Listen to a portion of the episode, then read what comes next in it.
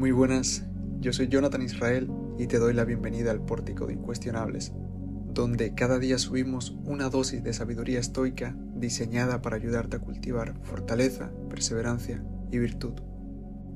Aprende con nosotros el verdadero arte de vivir. Ver la vida como un estoico. Y esa persona verá las fauces reales de las fieras con no menor grado que todas sus reproducciones realizadas por pintores y escultores. Incluso podrá ver con sus ojos cierta plenitud y madurez en la anciana y el anciano, y también en los niños, su amable encanto. Muchas cosas semejantes se encontrarán no al alcance de cualquiera, sino exclusivamente para el que de verdad esté familiarizado con la naturaleza y sus obras.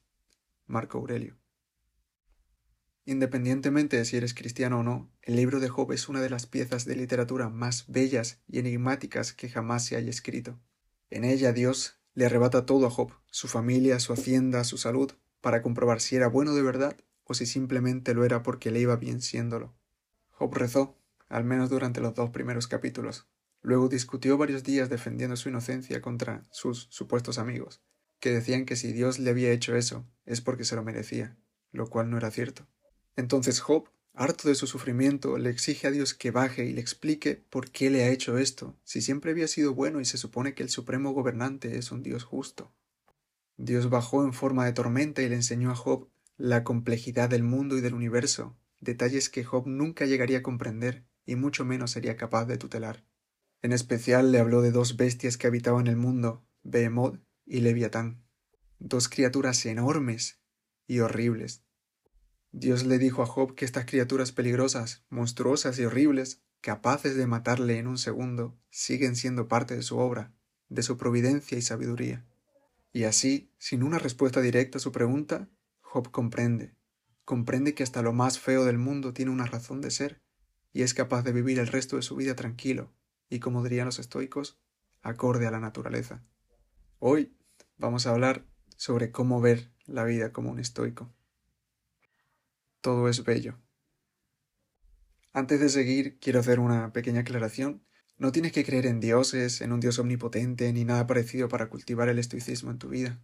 Me da, incluso me da un poco de pena tener que decirlo, pero hay gente que en cuanto se menciona la Biblia o, o a Dios se estrecha, se estrecha de mente.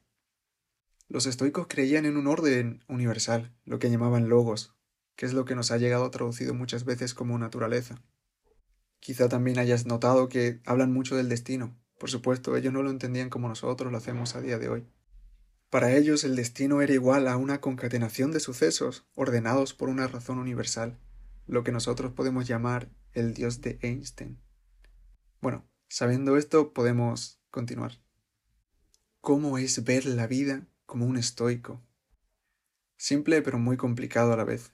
Es ver belleza en todo cuanto se mira, es ver la oportunidad de actuar bien, de practicar la virtud en cualquier circunstancia de la vida.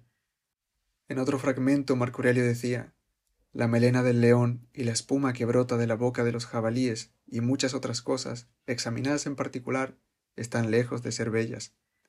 Y, sin embargo, al ser consecuencia de ciertos procesos naturales, cobran un aspecto bello y son atractivas. ¿Cómo se hace para ver la vida como un estoico? De nuevo, simple pero muy complicado, sabiendo que todo forma parte de un conjunto mayor. Es trascender el egocentrismo y darse cuenta de que el mundo no gira alrededor de uno mismo. Es no perder tiempo renegando contra la vida, es ver el camino en el obstáculo, es saber decir sí, gracias. ¿Se ha atrasado el vuelo? Sí, gracias. Así tengo más tiempo para leer. ¿Hay atasco? Sí, gracias. Así puedo meditar algo saludable. ¿Llantos de mi bebé a las tres de la mañana? Sí, gracias. Está viva y puedo pasar tiempo a solas con ella. Sabes muy bien qué significa esta manera de ver las cosas. Amor fati, amar lo que el destino te depare porque, al fin y al cabo, es tu vida. Y puedes pensar, no, esto es demasiado, no soy capaz de ver lo bueno dentro de lo malo. No te juzgo. Además, nunca te he mentido. El estoicismo es exigente, pero lo que ofrece a cambio es una buena vida, una felicidad imperturbable. ¿Acaso no te parece suficiente para intentarlo? Recuerda estas palabras de Marco Aurelio. Lo que impide la acción promueve la acción. Lo que se interpone en el camino se convierte en el camino. Ten siempre en mente que el sabio es como el fuego. hace llamas de todo lo que se le arroje, ve belleza hasta en la melena del león. Amar a los mendigos. No puede existir la belleza de una rosa sin la existencia de sus espinas. Al igual que la rosa, la vida tiene sus espinas. La frustración, la ira, la pena, la angustia, todo eso forma parte de la vida. Y si no amas esa parte, no amas realmente la vida. Piénsalo por un momento. Tu pareja tiene defectos. ¿Amas realmente a tu pareja si no amas también sus defectos? Y si no amas tus imperfecciones, ¿realmente te amas a ti mismo? Hay una idea en el Antiguo Testamento que me encanta. Dice, tú conoces el corazón del extranjero, puesto que tú fuiste extranjero en la tierra de Egipto. Por lo tanto, ama al extranjero. En su libro El arte de amar, el autor Eric Fromm habla de que el amor es un ejercicio total, es decir, no puedes amar por partes.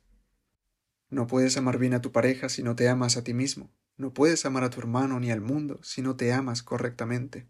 Y un paso dado en la dirección correcta avanza en todos estos caminos. Empiezas a amar a tu pareja, a tu hermano, al vecino, al gato de la esquina, entonces estás avanzando en amor propio y viceversa. Y es cuando eres capaz de amar incluso al mendigo que llegas a un punto elevado de amor propio y como tal de amor al mundo y de todo quien te rodea, porque no recibes nada del mendigo, nada. Y si eres capaz de amar esa parte pobre, insegura y frágil de la sociedad, eres capaz de amar todas las imperfecciones de ti mismo y del mundo. Dicho de otra manera, no puedes ver la belleza en nada si no ves la belleza en todo. Mucha gente malinterpreta los indiferentes de los estoicos. La vida, la gente, es un indiferente para el estoico, pero indiferencia no significa apatía o desinterés, todo lo contrario. El amor del estoico es indiferente como la lluvia, impregna sin discriminación alguna. Puedes pensar que es muy difícil. Sí, pero recuerda que este es el camino hacia convertirnos en la mejor persona que podamos ser, y si el camino que estás recorriendo es fácil, entonces estás en el camino equivocado. Belleza y fugacidad. ¿Cuánto tiempo te queda aquí? ¿Cuántos amaneceres te quedan por ver? Si mañana tienen que amputarte la pierna, ¿llorarías todo el día tumbado en tu cama o saldrías a correr todo lo que pudieses el tiempo que te es posible? También puedes ver la belleza de las cosas a través de su fugacidad. Puedes ver lo bonito de tu vida, apreciando lo breve que es. Pronto lo habrás olvidado todo, pronto todos te habrán olvidado, se decía a sí mismo Marco Aurelio. En realidad no nos damos cuenta de la fortuna que es poder ver los colores anaranjados de un atardecer lo precioso que es sentir el tacto de otra persona, ni siquiera del milagro que es vivir. Estudios afirman que la probabilidad de haber nacido es de aproximadamente una entre cuatrocientos mil billones. Eso es una pedazo de suerte. Marco Aurelio, parafraseando Epícteto, se escribió a sí mismo Al darle el beso de buenas noches a tu hijo, debes decirte mañana tal vez muera. Y puedes pensar que, que es un inhumano, ¿Cómo puede pensar de esa manera de su propio hijo? Pero en realidad no está haciendo ninguna locura. Está haciendo algo que nosotros olvidamos con mucha, muchísima frecuencia. Nada nos es garantizado. El emperador se recordaba eso porque era verdad, y así como era verdad trataba de aprovechar cada momento con su hijo. Se decía eso para apreciar cada instante que la vida le regalase con él. No sabes qué tan breve es algo que aprecias hasta que ya es tarde la ahora, porque ahora puedes. Aprecia cada abrazo, cada palabra de quien quieres, cada suspiro, cada color del cielo, cada gota de sudor. Aprécialo ahora, porque el mañana es incierto. Y para terminar con la meditación de hoy, quiero contarte algo que me hizo gracia al, leerlo. Un estudiante de Epícteto fue a una de sus lecciones y se quejó de su pierna herida. Le dijo Epícteto, Entonces, ¿estoy condenado a tener una pierna tullida? Epícteto le respondió, Esclavo, ¿Quieres decir que tenemos que culpar al universo de una pierna rota? Y, y, por supuesto no, obviamente no. La vida es bella, con todo y su mierda. Consérvate bueno.